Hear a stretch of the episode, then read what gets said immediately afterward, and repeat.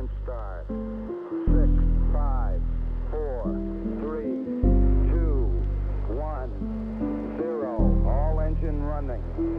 Liftoff. Oh, I'm recording. We are live. This Is this how we're going to start the episode off? Yes, sir. Jonathan Yee. That did not go according to plan. That's fine. That's fine. How are you doing, man? I'm doing fantastic. How are you doing? You're doing. Fa- why are you doing fantastic? I'm doing fantastic. But why are we doing fantastic? Because it's spring break. And It's- and in spring break, we we are we going to be on break? No, probably not, but it's well deserved, well needed. I'm excited to be on break. And like, at least I don't have to attend class. I might be working a little bit, but I won't have to attend class and, you know, and the work won't continue to pile on. Right. It won't pile on. And and I mean, there there. I'm I'm pretty sure there's a couple Cal Poly students out there that are in the program with us that are experiencing the same thing as us. But though work has not piled on, we thought we were ahead, right, Andrew? You and I. But for some reason, our professors, I personally have three projects that were piled on within the past week. I, And I for have you- two Yeah. and I actually just kind of finished one up, so I'm pretty excited about that. But yeah, the see what's gonna what I'm afraid of is that we're we're not gonna work for the next week, so professors are gonna want to make up for that work, and then it's gonna get really intense. So I, I'm fully expecting in two weeks to be having full on meltdown. as long as you brace for it, I think it won't hurt as much. Mm, I don't think that's how it works. Okay. All right. Well, we're going into like what week nine slash 10. I don't know. It depends on, I think, whether or not you count spring break. Yeah, I don't know. It's something like that. We I- we're around there. Yeah. I think we have around six or seven weeks left before we're out of school and you know, on with onto our summer break. But yeah. Johnny, you're you know we haven't talked about this in a while either. Where you're falling behind in the running competition. Oh, come on, man. Why'd you bring that up? Okay. because I have to let everybody know Okay. where right. where the running competition stands, and I'm actually going to pull up the stats right now. Don't. Oh, my gosh. Well, You don't want me to? No, you, you, know, you can bring it up and then everybody's going to know how far ahead I am after the week. I shouldn't have said it because now I feel like you're going to run all week, and I won't be able to. But the current standing is I'm at 48 miles, 49 miles. You're at 22. Oh, I thought you said you're 49 miles ahead of me. I was like, oh my No, no, no, no, gosh. no. Okay, I don't know if I can catch up to that, but 20. I, I'm at 22 at 48. So you got to make up about 20. 26. Yep, 26 miles. All right, 26 miles. Well, Andrew, are you planning to run tonight? Do I have to now? No, I'm not going to run tonight. I don't have time for it, but I I'm not going to run tonight, but I, I will run tomorrow, and I know you're not going to run tomorrow. So you know Yeah. what? Just because you said that, I'm going to run tomorrow. do it. Do it. I'll, I'll keep you posted. All right, for sure. Well, as we are getting off tangent, that means we should get back on course. So, Mr. Denman, before gotta- that, before that, We got to excite. Oh, I'm sorry. Go ahead. before that, we got to know what you're drinking as you're, you know. Oh, I almost forgot. Oh my goodness. I, I was literally just looking at it, saying how no mess. What am I drinking, Johnny? I am Oh, drinking Santa Monica Brew Works Beach Brewed Inclined IPA. Oh, you like the IPAs, don't you? I do enjoy my IPAs. I'll let you know how this is after I take a, a sip of it. For sure. But we got a pretty exciting episode this week. Why don't you tell everybody what it is? Uh, I'll do it while you pour, man. So, in lieu of this past month, we want to celebrate and honor internationally and also locally and I don't know, nationally, all the women and especially the women in STEM, right? And so, yes, Women's History Month. Women's History Month. And so, therefore, in doing that, we are going to talk about two prominent women in our field that we believe were extremely formative to the field itself or are, are still being formative to the field. And so, um, hopefully, I'm really excited to talk about it. I have a massive amount of respect for these two particular women and of course many many women across you know the nation and internationally and I, I do think that women have a place in STEM, and I can go into it if if need be.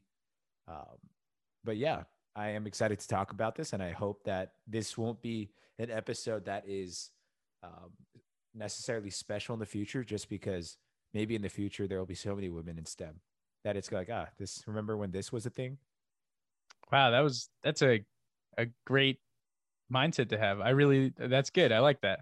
yeah like remember when in the past we had to like honor women because they were so sparse in stem but like maybe in the future it's like yeah th- that was the thing of the past now like women are like dominating it which i think is they- perfectly fine with me They took over all the work. yeah now we don't have jobs Andrew. Yeah. you and i okay We're gonna stick to podcasting. All right. Yeah. So let's start this off. We got I actually we have the first person that we're speaking of. It's a really cool person. I mean, we don't know her personally, right? But shout We out to my that. sister.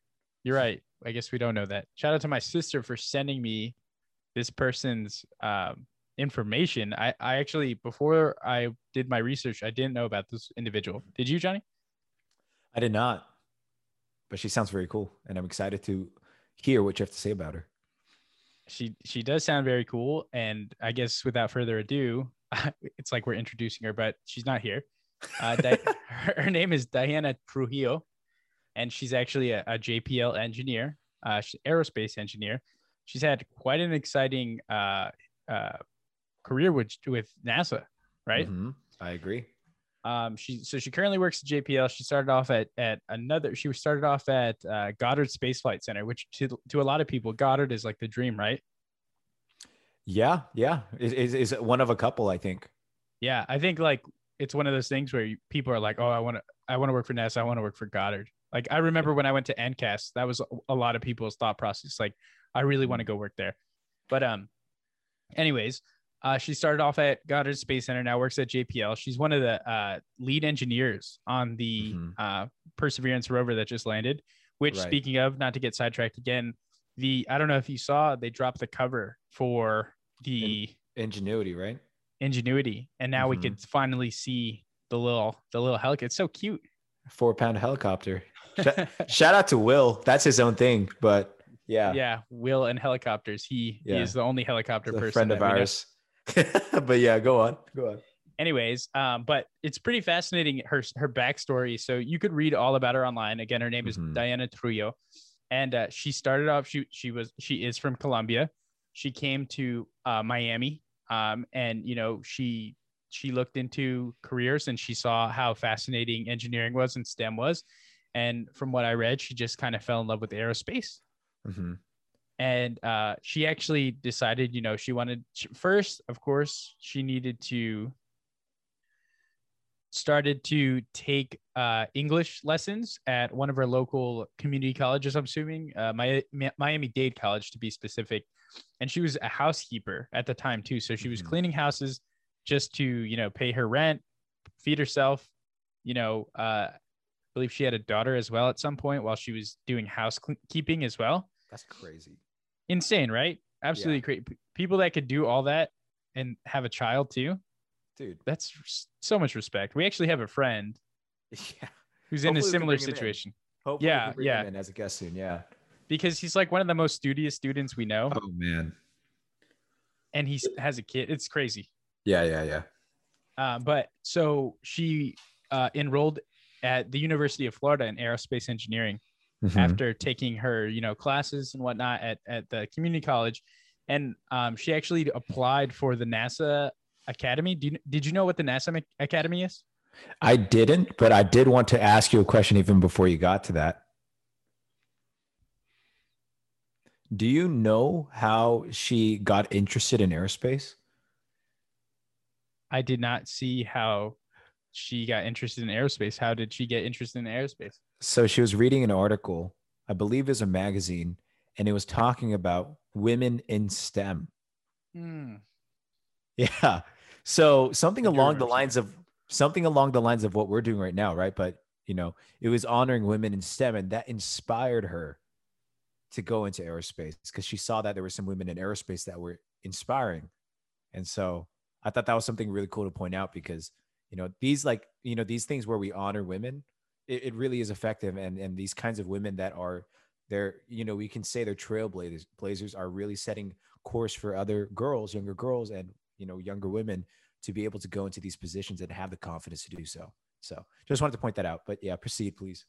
No, it's that's a great point. You're right, 100 percent right. But she actually so she applied for the NASA Academy and, and for those of you that don't know, NASA Academy is a like a leadership training program Mhm. for NASA that's supposed to put, you know, people in leadership positions in in different space flight centers and mission centers.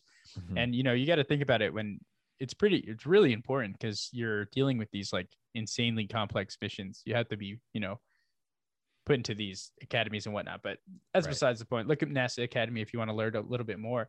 But she became the first Hispanic woman to uh, get accepted to the NASA Academy. Did you know that? Wow, that is. I mean, and I mean, Diana Trujillo's relatively young in comparison to you know, out of a lot of probably people historically speaking, she's still you know, she's still working at JPL, and yeah, I think she was born in 1980, so that puts her at you know, she's she's not older than I want to say, what, 42 years old, something like that, right? 30, 41 thir- 38, is my math off? Maybe she's not born in 1980, but 83.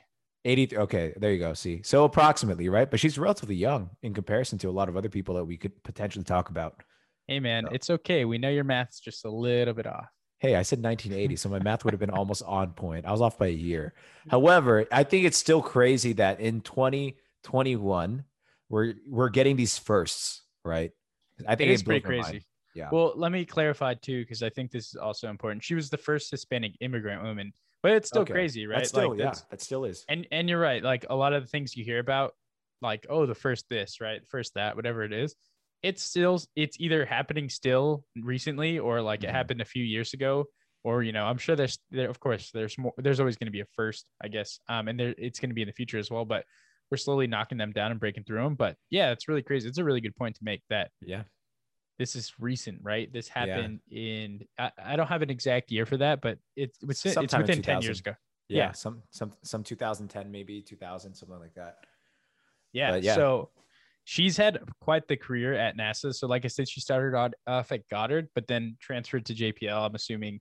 Um, and Mhm. she was uh she she was working on the ro- robotic arms for the past rover. She was actually the lead. So for Perseverance, she was the lead in the robotic arm. And it's the the I watched a video of her explaining her work on it. It's really really cool. Mhm. But she also had part in Curiosity's rover arm right and the uh, uh, something that they NASA called a uh, surface sampling system activity lead. That's her position, and she was working on the dust removal tool right as a systems engineer. And systems engineering is something you know pretty well, Johnny. Is that not right?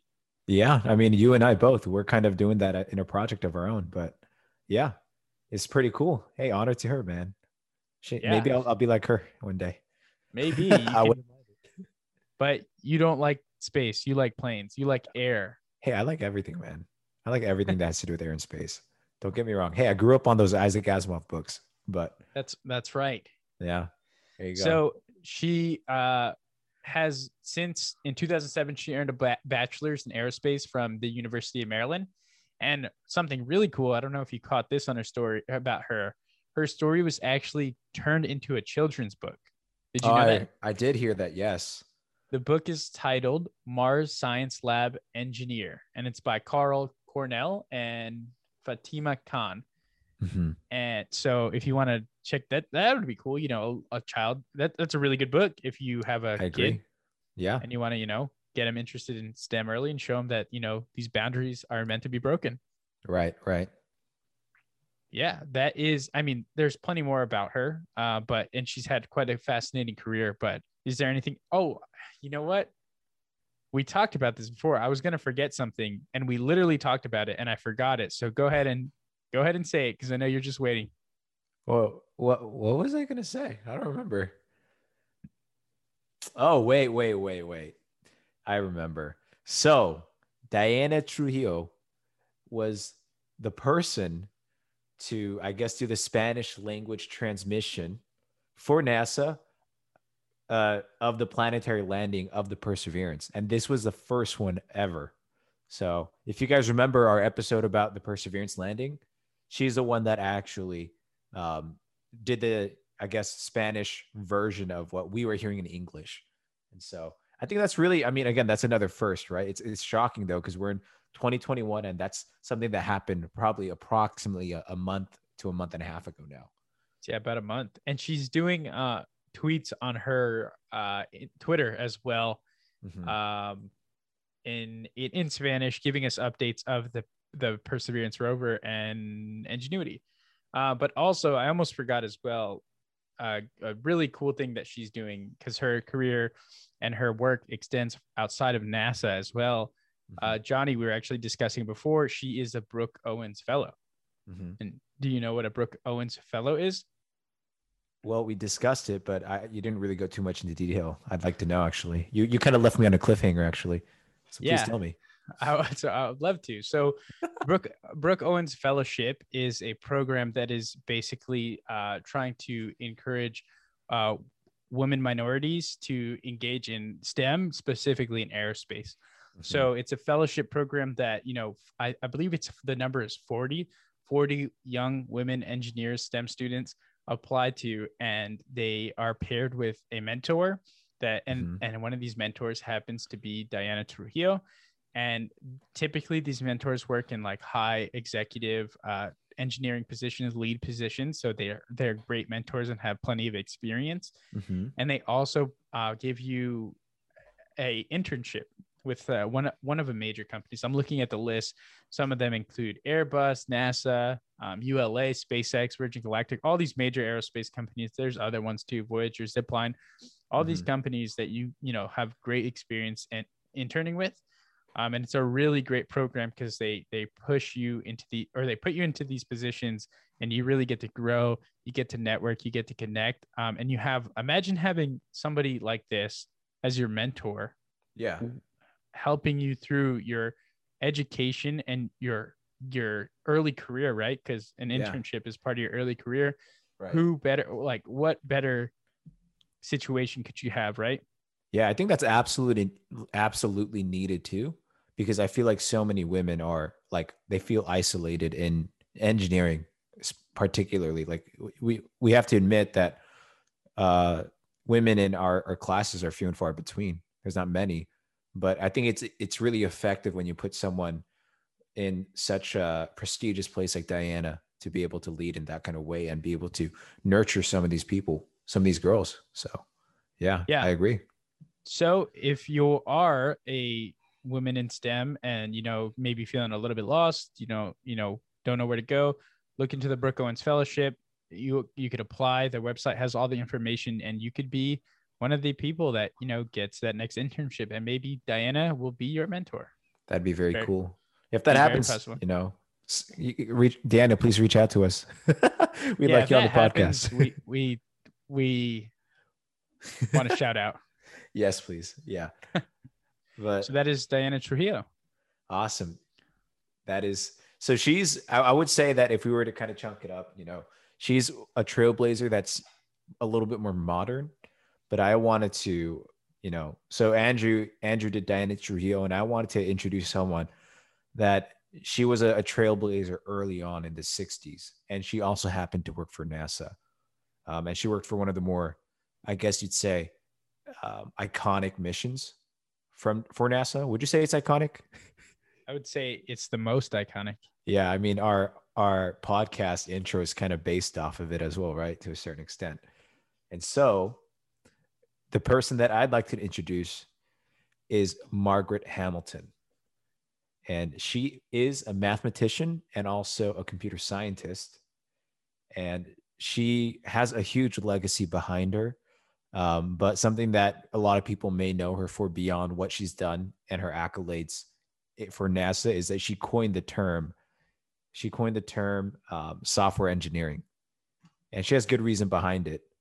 And so it's it's, it's kind of crazy because now we hear software engineering all the time, right? And it's it's become a bit of a, I would say you can argue that it's become something of, like as, as we've applied for internships, a lot of them ask for people that are in computer like computer engineering or software engineering or computer science. They're all kind of they're not exactly synonymous all with each other, but they all kind of dabble in, in you know software. And so I, I- I I- think it's kind of crazy. Yeah, yeah, go on.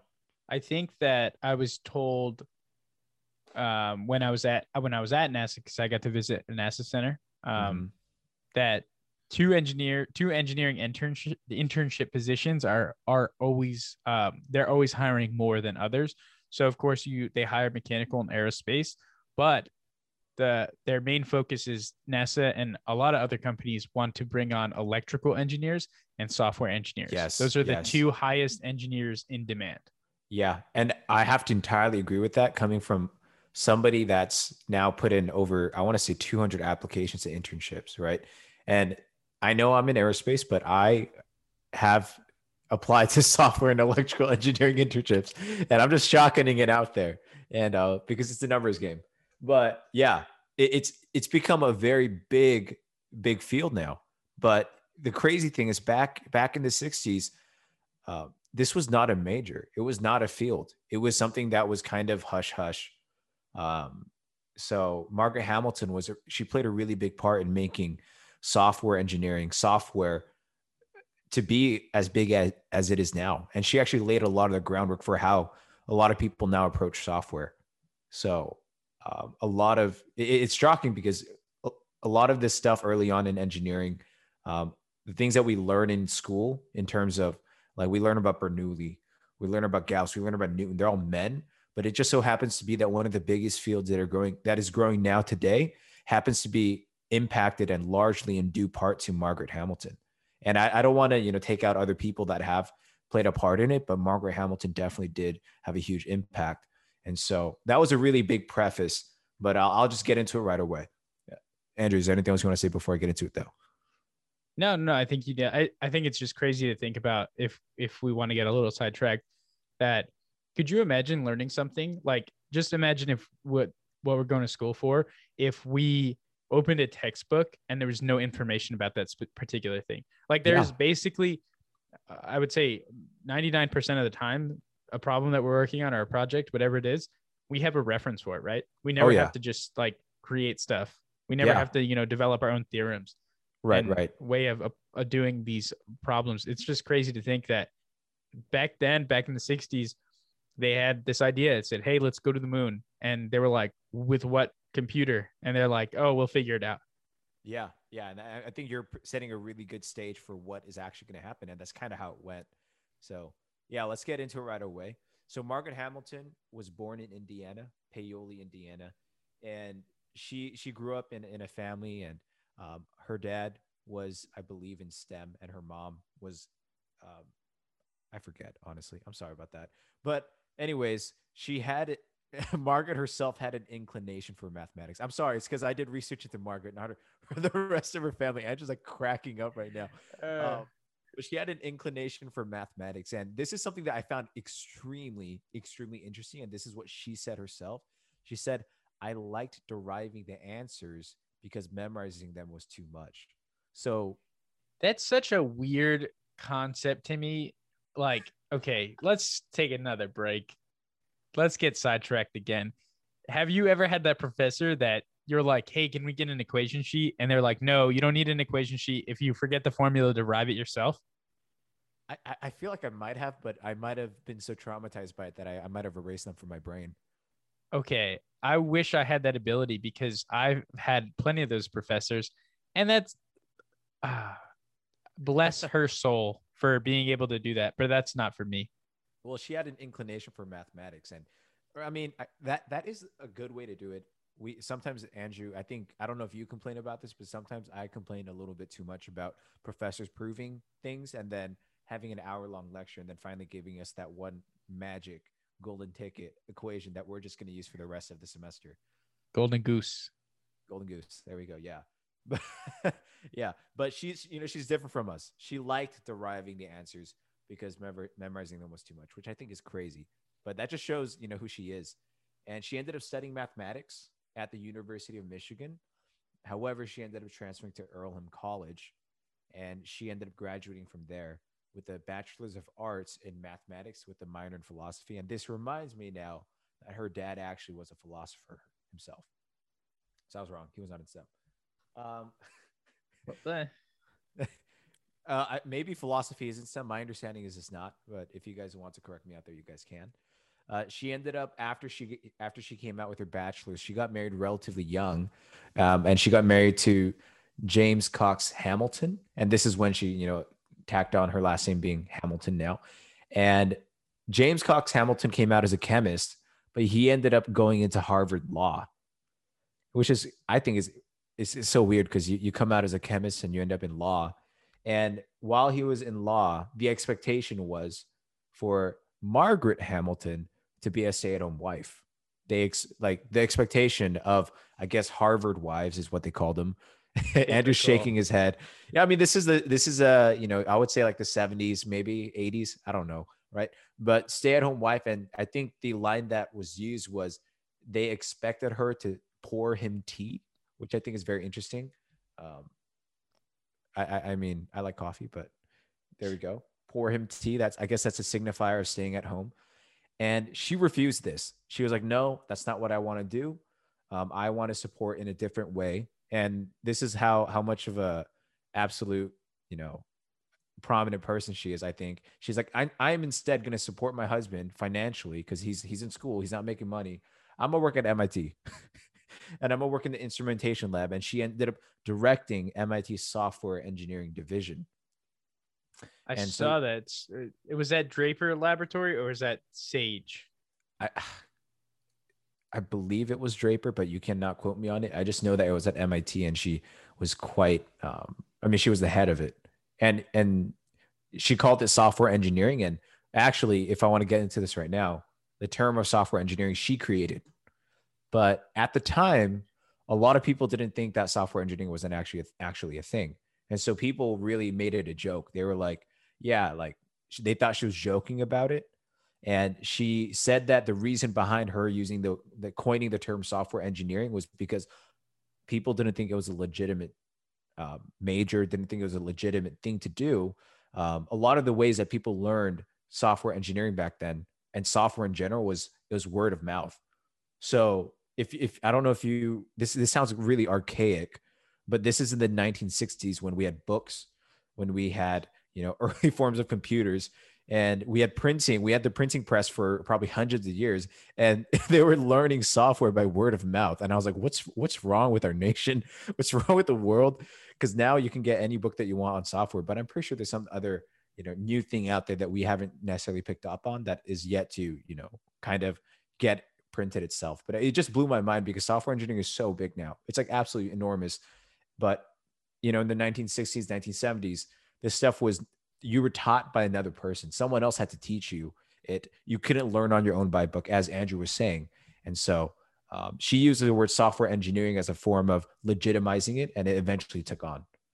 Um, and she wanted it to be equated and given the same amount of reverence to that of uh, mechanical engineering uh, hardware engineering all of these other engineerings that she wanted to say no this is on the same level and ended up becoming that right in the future but sh- she was a pretty hard um, trailblazer in that aspect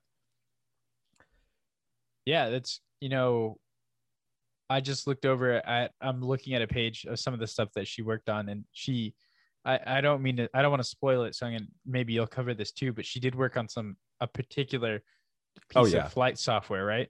yes and sir uh, actually, before I get into it, I'll let you take the lead because I feel like this will be more fitting after we learn about some of her projects. right right dang andrew you just keep on setting me up man what a what what a great podcast host like no man. no it's a good thing co-host I'm, right there I'm here for you for in this podcast. We're in this together. Thank you, sir. Thank you, sir. So, as Andrew was prefacing, um, Margaret ended up she she after her husband came out of law, um, Harvard Law, she ended up finding her time spent at NASA. She got picked up by NASA, and this was in 1965, and at the time they were trying to get to the moon. This was during the Apollo missions, and they didn't originally have they meaning nasa didn't originally have a, a large inclination for software and they didn't think it was going to be that important to the mission but as they slowly progressed through the mission uh, through through designing this mission they they realized that um, software was going to be very important and it was going to be the thing that let them beat the russians or the ussr and so they were like, okay, we need to bring someone in. Who can we bring in? And they were like, Margaret Hamilton is a person. And they brought in Margaret Hamilton and she started developing a lot of the software behind it. And this is crazy because this was something that was not necessarily done before. So she was really building from scratch because now everybody, nowadays, everybody knows how to you know, build software based off of previous experience, but this was the first time ever that software was really being introduced in. And so she was really building from the ground up. So she ended up building um, simulation software for the astronauts so that they can practice on ground. And she also, like Andrew was saying, um, created the software that helped land the Apollo 11 Eagle, the lander on the moon. And this may not seem so, I guess, crazy when you look into it, but back then they had really, really limited computing power.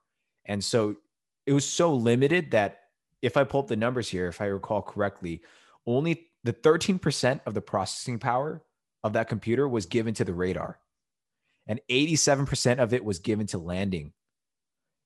And so let's imagine you, you have 13% given to the radar, 87% given to landing, and you're about to land and you have radar on landing. Like, what else are you going to do with your, your, you know, there's other things that need to be done with the computer, right? But like maybe uh, like health and status, right? How much oxygen you may have. I don't know. I don't know what, ne- what necessarily went into the lander, but there's more things that happen beyond landing and radar. And yet, you know, this is the amount of power that they had for computing. And these are things that um, Margaret Hamilton had to consider. She had to consider how to appropriately manage the computing power. And something that she actually brought to the forefront was hey, in the case that there something goes wrong, like there's going to be an error message coming up. What do we do?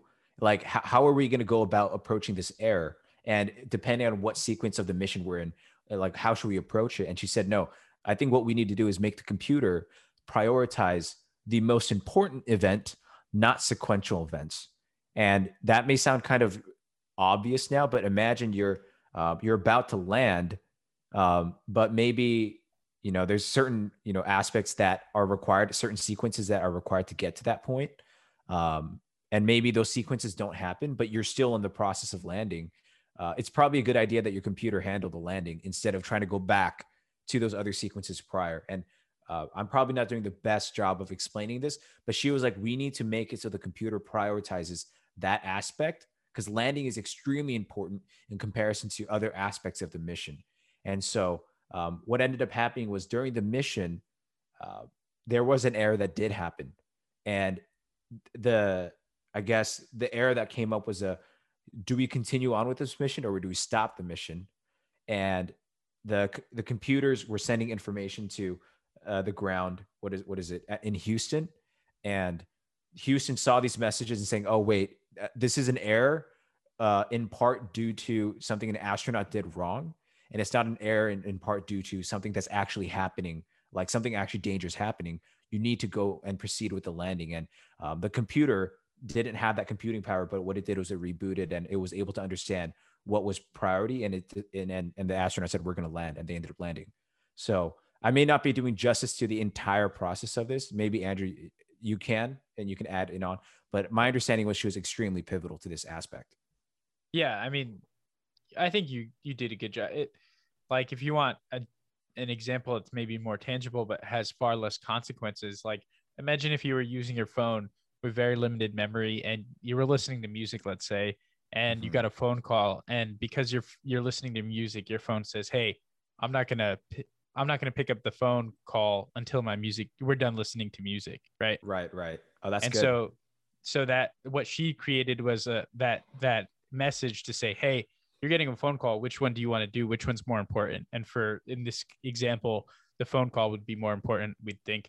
And unless it's like one of those spam calls where you get those calls and it's like, "Hey, your warranty is about to expire," then just keep listening to the music. Um, but yeah. yeah, she she created that that little software, but the you know the consequences for the example is that you miss a call, but consequences for the Apollo mission is that astronauts will basically crash into the moon, right? Possibly, yeah. And so it's really important. And so that's actually, you know, brings up another good thing, good point. Um, this was the first time developing software for, you know, landing on the moon. And so in order for that to be successful, uh, Margaret Hamilton had to actually put a lot of thought into how to design the software and the requirements for the software because this is something that is a lot more synonymous with uh, spacecraft or um, launch vehicles but launch vehicles it goes up once or it doesn't go up at all and it comes crashing down same thing with spacecraft you it only goes up once you only get one chance at it and then you have to rebuild out of that, you know.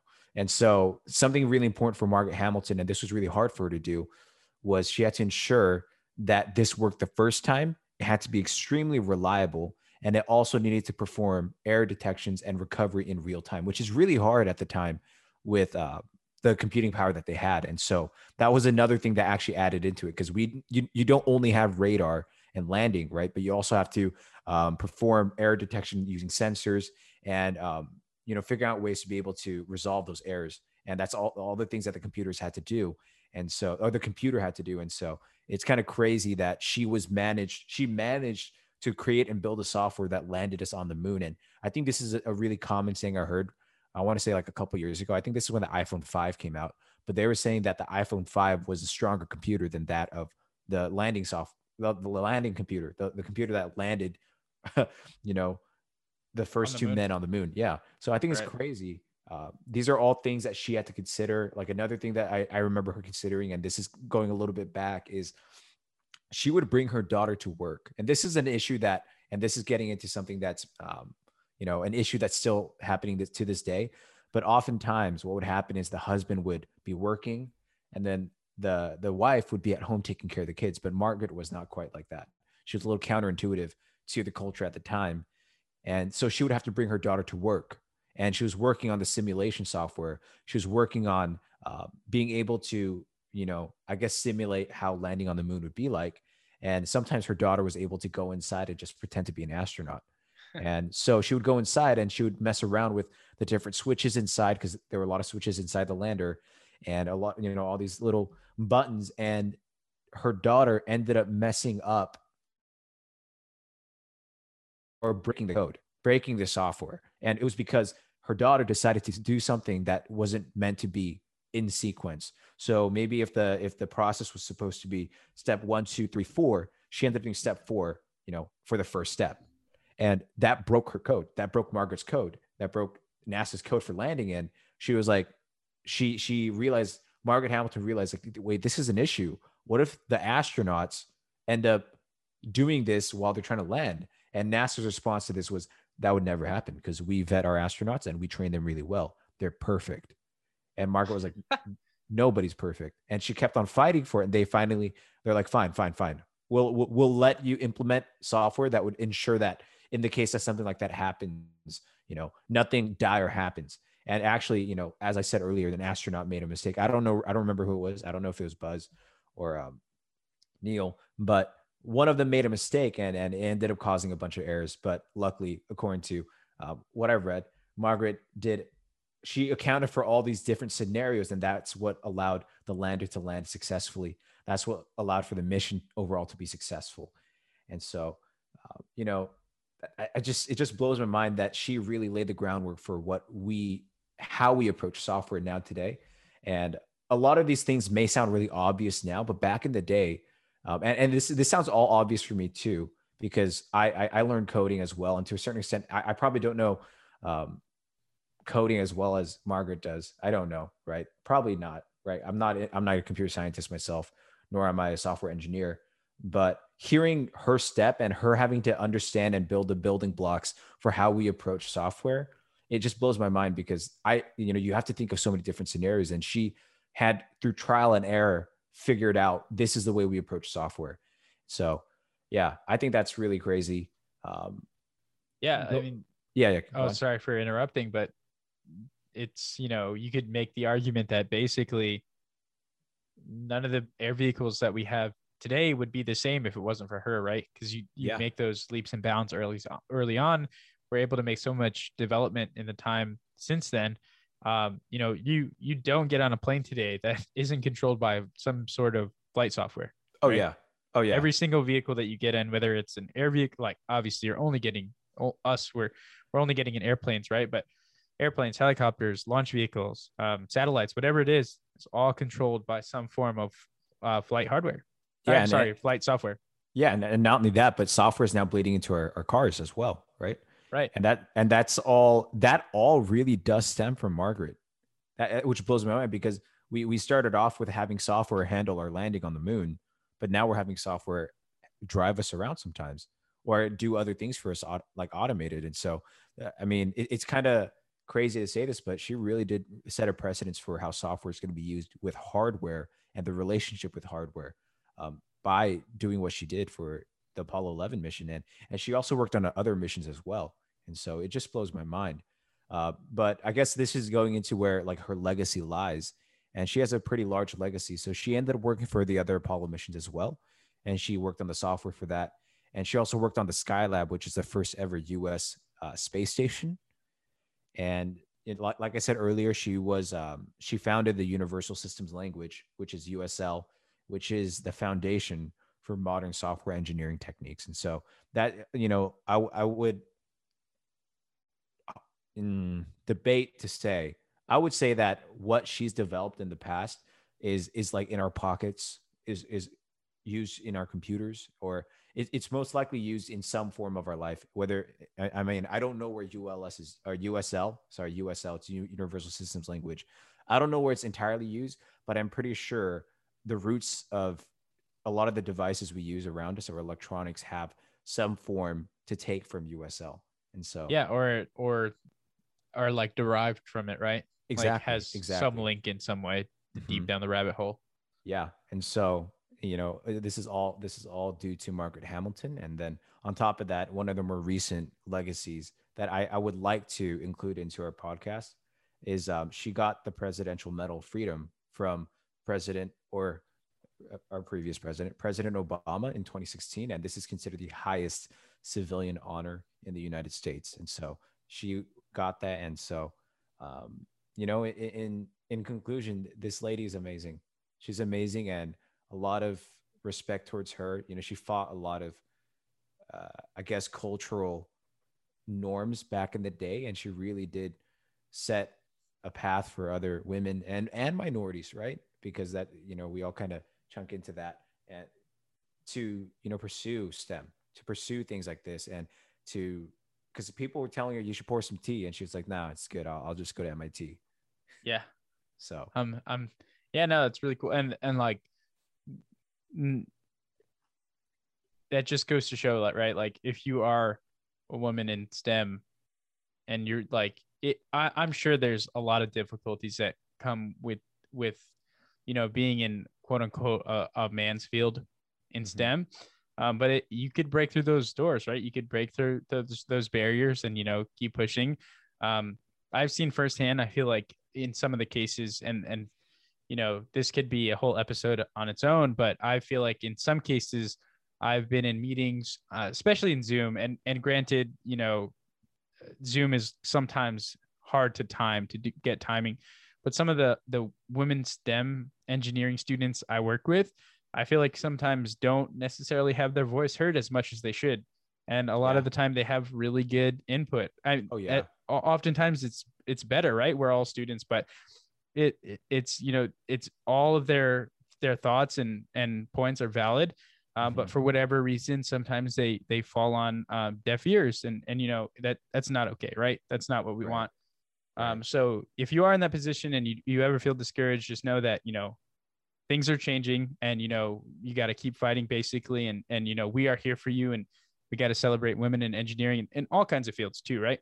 Right, right. Yeah. And I, I mean, I come from a place where like I taught students in STEM. I taught students in computer science and I find myself seeing girls succeed more than guys do, or girls succeed more than like the, the, the boys in the class. And um, I, I have full faith that women have a place in STEM and should, you know, the, the way that it happens to be right now is extremely skewed. And I'm hoping that, you know, in our lifetime, we, we'll, we'll see that that percentage continue to change and and start to even out and uh, yeah like I, I entirely agree with you I, I think that sometimes we um, lack the ability to i guess see that we are i guess con- i guess condoning and endorsing a certain culture but Yeah. um, doing something like this or you know having a month that recognizes it I, I know it's a small thing but i think it's a small thing that can actually push um, the right idea across and the right culture across.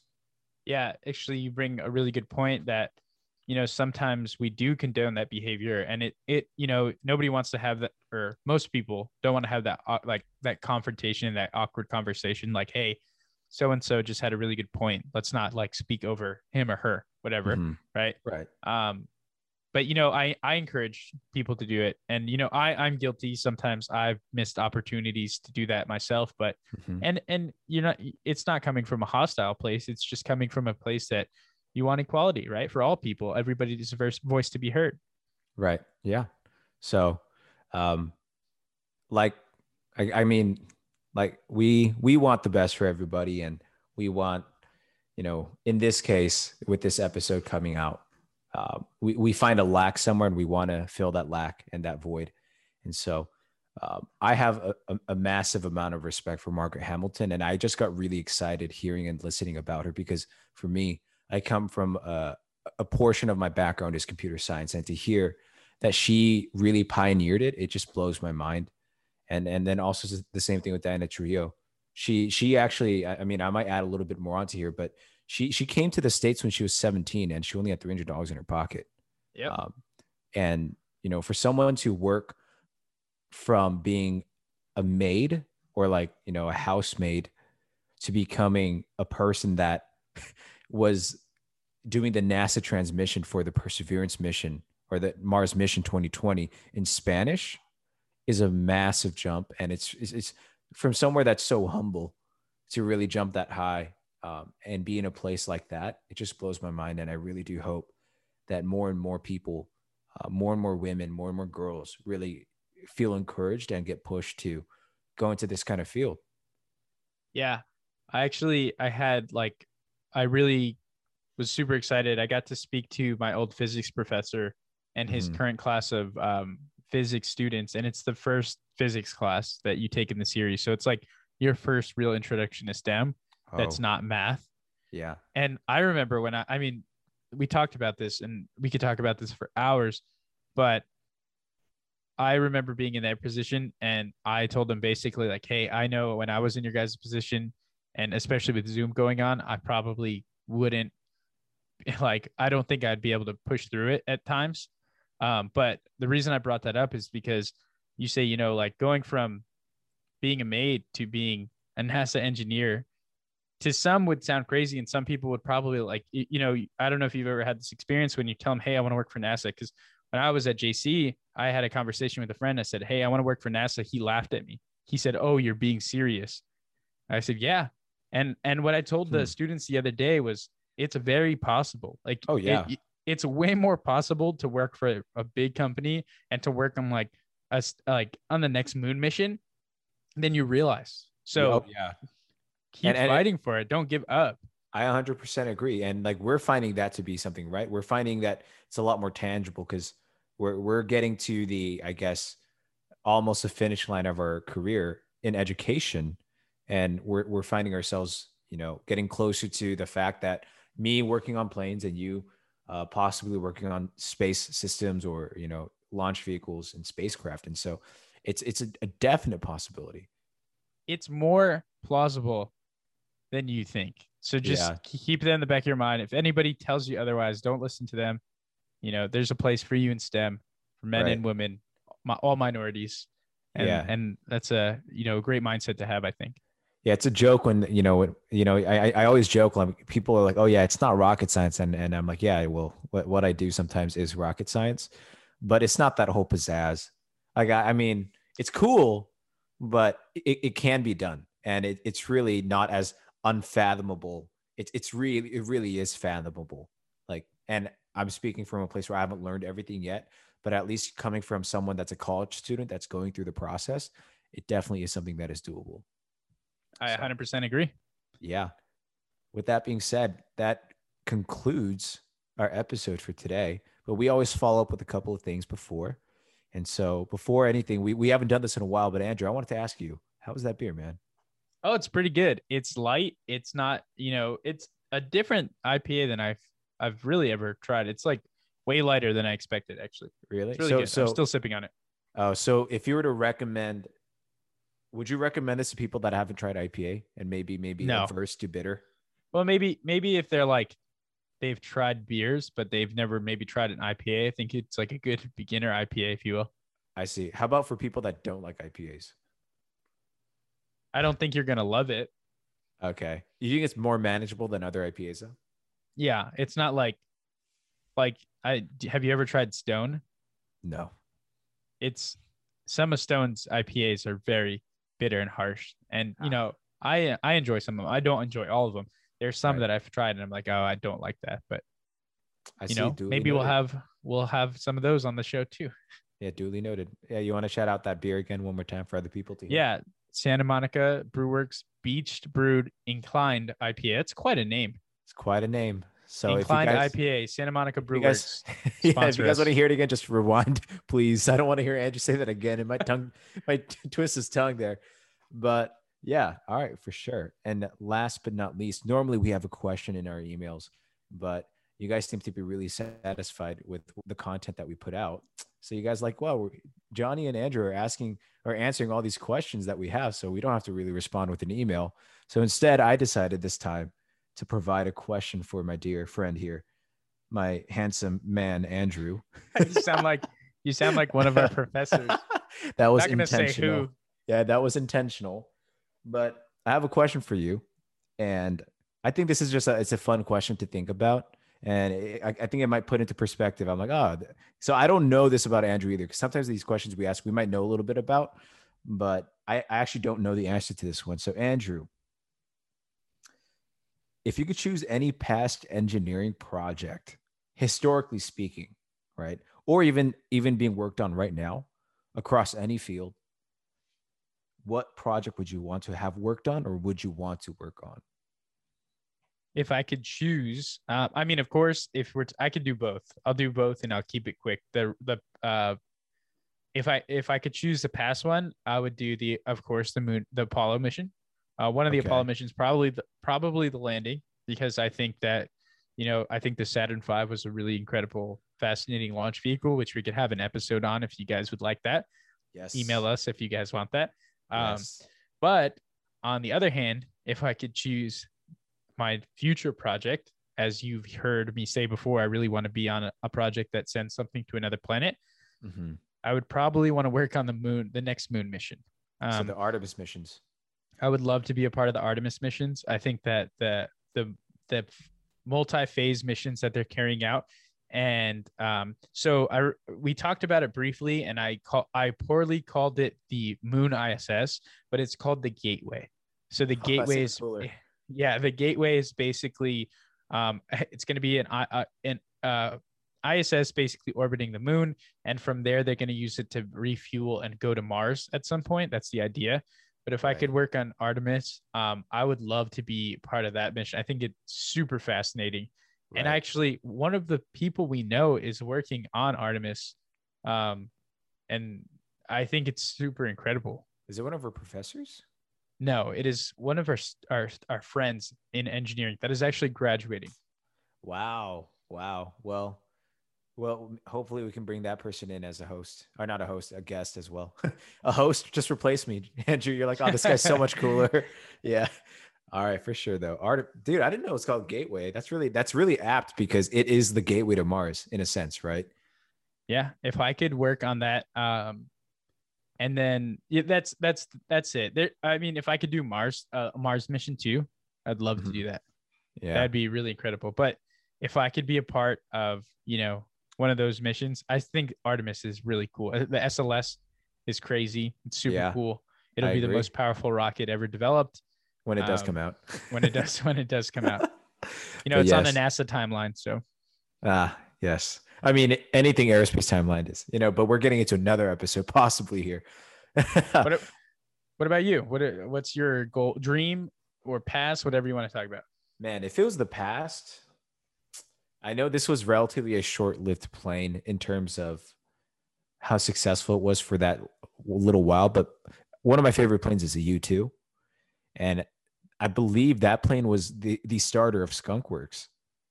It was Really? one of I- the it, it might arguably one of the be one of the first planes to have started Skunkworks. And so that may not necessarily be true, but I know it being one of the most iconic planes coming out of Skunkworks as well. And so yes, I would want to have worked on the U2 because that would also put me right next to Clarence Kelly Johnson. And that guy is we need to do an episode on that guy.